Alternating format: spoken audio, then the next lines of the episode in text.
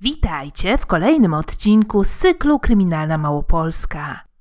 Na początku zachęcam Was do zasubskrybowania mojego kanału, dzięki czemu będziecie na bieżąco z publikowanymi przeze mnie materiałami i niczego nie przegapicie. Moich podcastów możecie słuchać również na Spotify i Google Podcasts.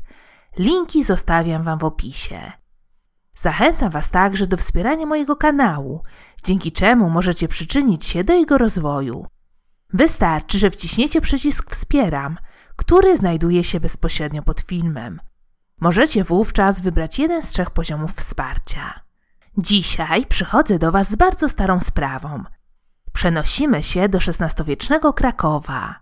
Opowiem Wam o człowieku bezwzględnym, który jeśli chodzi o ilość przestępstw i zbrodni, nie miał sobie równych. Zapraszam do wysłuchania historii Razma Czeczotki, nazywanego Borgią z Krakowa. Rodzina Czeczotki pochodziła z Wielkopolski.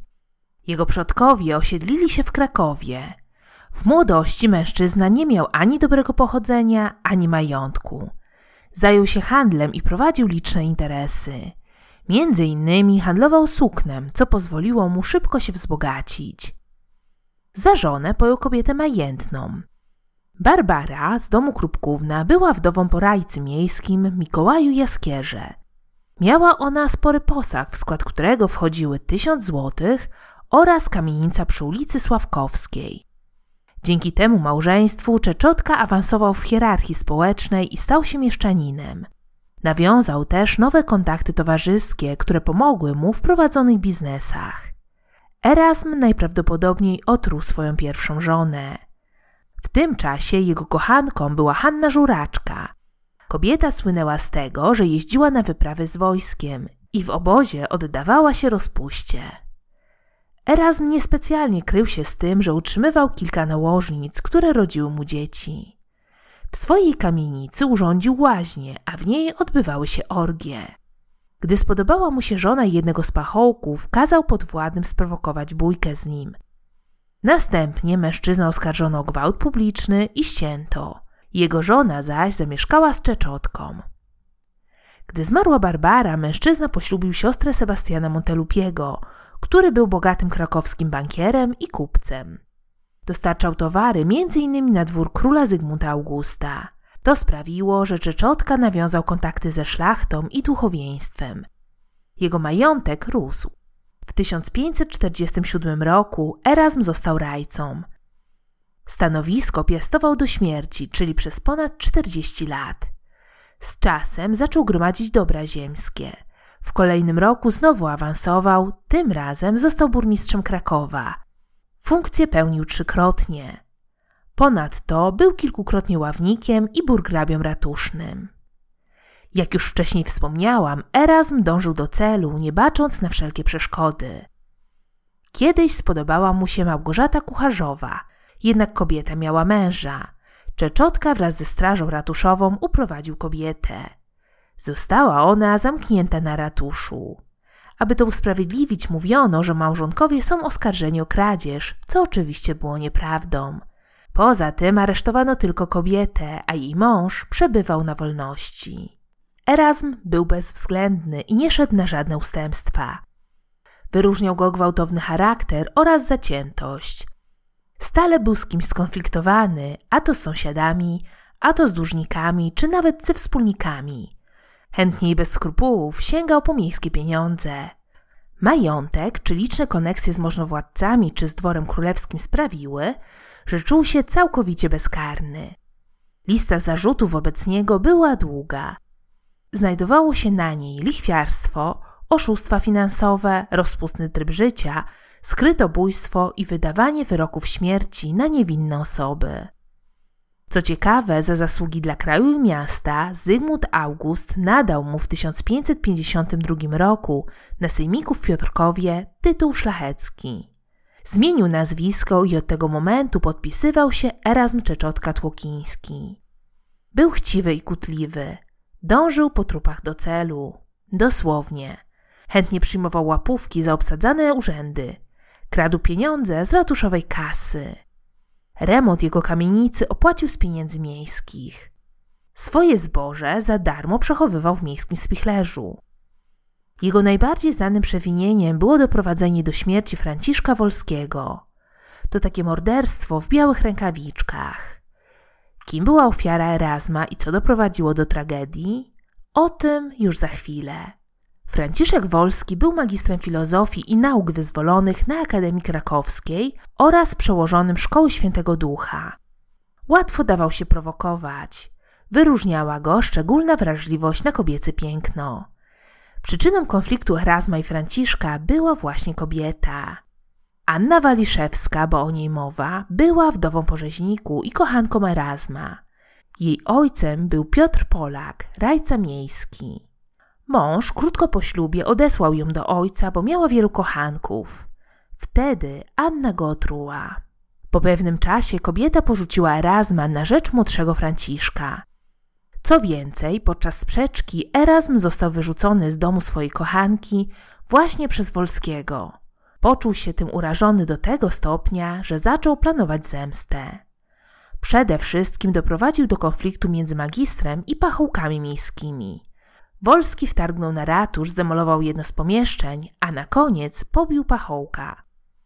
Zwołano rajców, którzy wcześniej zostali poinstruowani przez Czeczotkę, jak mają postąpić.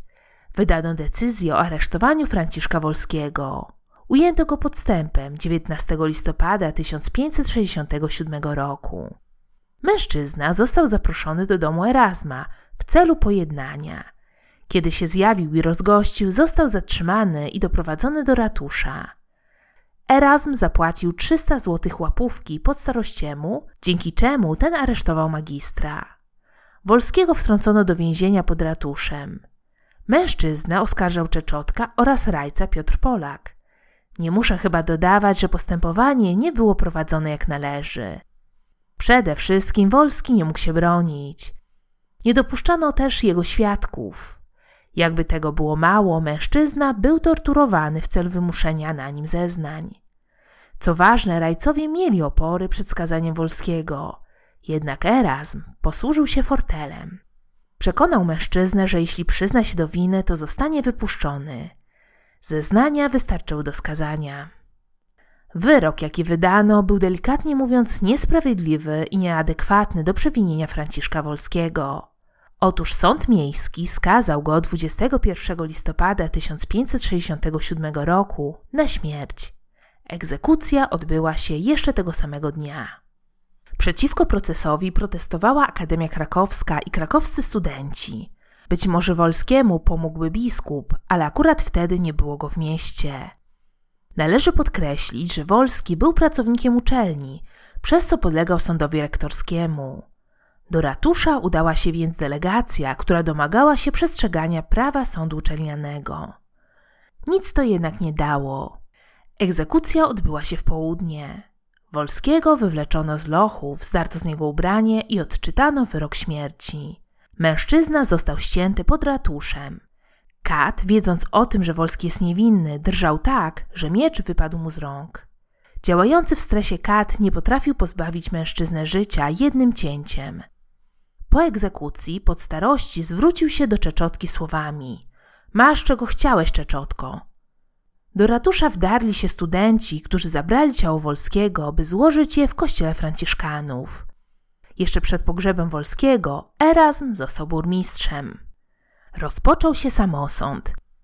Rajców odpowiedzialnych za skazanie pobito. Z kolei dom Czeczotki otoczono i obrzucono kamieniami. Zamieszki trwały dziesięć dni. Żeby je uspokoić, kilkukrotnie wzywano piechotę zamkową – Aż do początku grudnia nie odbywały się na Akademii Krakowskiej wykłady dla studentów. Wolski został pochowany 16 grudnia na cmentarzu Świętego Ducha. Jego pogrzeb stał się wielką manifestacją. Z kościoła uczestnicy pogrzebu przeszli na rynek, gdzie odczytano protest przeciwko zbrodni i publicznie ogłoszono nazwiska sprawców. Władze Akademii Krakowskiej interweniowały u samego króla Zygmunta Augusta i biskupa krakowskiego Filipa Padniewskiego. Niestety, bezskutecznie. To świadczyło m.in. o silnej pozycji Czeczotki. Co znamienne, mężczyzna nie poniósł odpowiedzialności sądowej za śmierć Wolskiego. Dodatkowo miasto zapewniło mu ochronę na czas zamieszek. Podczas demonstracji studenci wybili mu szyby w oknach. Zostały one wstawione oczywiście na koszt miasta. Argumentowano to tym, że szkody te były związane z pełnieniem przez Erasma funkcji miejskiej. Od skazania uchroniły Erasma decyzje m.in. biskupa Padniewskiego, wojewody myszkowskiego oraz samego króla Zygmunta Augusta.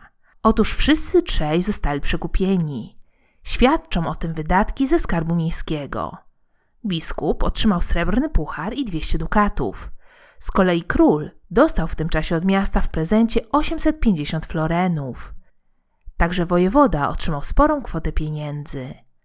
O tym, że te wydatki nie miały swojego uzasadnienia, orzekł dopiero Stefan Batory. Wtedy też z urzędów zdjęto rodzinę Erasma. Zamieszki w Krakowie zakończył król Zygmunt August. To on bowiem nakazał rektorowi akademii zaprowadzenie porządków na uniwersytecie. Król w 1570 roku uwolnił Erasma oraz rajców od ewentualnej kary. W tym czasie wielu krakowskich radnych okradało kasę miejską. Do tego czuli się bezkarni ze względu na sprawowane stanowiska. Co więcej, żeby zostać burmistrzem, konieczne były łapówki. Erasma wyróżniał na tle innych rozmach jego nielegalnych działań. Między innymi wymuszał monopole i miał wyłączność na jadki mięsne w sukiennicach. Dzierżawił od miasta folwarki Dąbie i Grzegórzki, za które płacił symboliczne kwoty, a z których czerpał ogromne dochody. Dorobił się także na lichwie. Z czasem stał się właścicielem kilku kamienic. Czeczotka współpracował ze Szpitalem Świętego Rocha, miejscem dla chorych, ubogich studentów. Przewidziano w nim aż 70 miejsc. Każdy z pacjentów miał otrzymywać dwa floreny na jedzenie dziennie i beczkę piwa tygodniowo. Czeczotka, który był prowizorem tej instytucji, zmniejszył liczbę chorych do kilkunastu, a stawkę na wyżywienie o połowę. Zrezygnował też z piwa. Zaoszczędzone na chorych pieniądze trafiły do jego kieszeni. Nie ulega wątpliwości, że Eras miał smykałkę do interesów. Wydzierżawił wagę miejską za 80 zł, a następnie poddzierżawił ją kolejnej osobie, tym razem za 300 zł. Zbierał też w imieniu Rady fundusze na sieroty. Datki ze zbiórki trafiały do jego kieszeni. Jego zatargi z ludźmi narażały skarb miejski na szkodę. Dla przykładu chciał pozbawić życia Wacława Chodorowskiego, co kosztowało miasto 10 tysięcy złotych. W innej sprawie Kaspra Włoka szkoda wynosiła 2000 złotych, zaś w sprawie wojewody krakowskiego Spytka Jordana 7 tysięcy złotych. Gdy skala niegodziwości Erasma Czeczotki sięgnęła zenitu, kilku krakowskich mieszczan odważyło się wnieść przeciwko niemu sprawę przed Trybunał Królewski. Jednak wtedy Czeczotka przekupił notariusza kancelarii Zygmunta Augusta. Tomasz Przonka otrzymał z magazynów magistrackich czarną suknię damaszkową podszytą karmazynem. Skargę przeciwko Czeczotce wniósł też rajca Stefan Haller. Niestety przegrał on przed sądem. Co więcej, król złożył Hallera z urzędu. Eras zmarł w 1587 roku i został po nim ogromny majątek. Jestem ciekawa, jak wy oceniacie skalę przewinień krwawego burmistrza. Koniecznie dajcie znać w komentarzach. To wszystko, co przygotowałam dla Was na dzisiaj.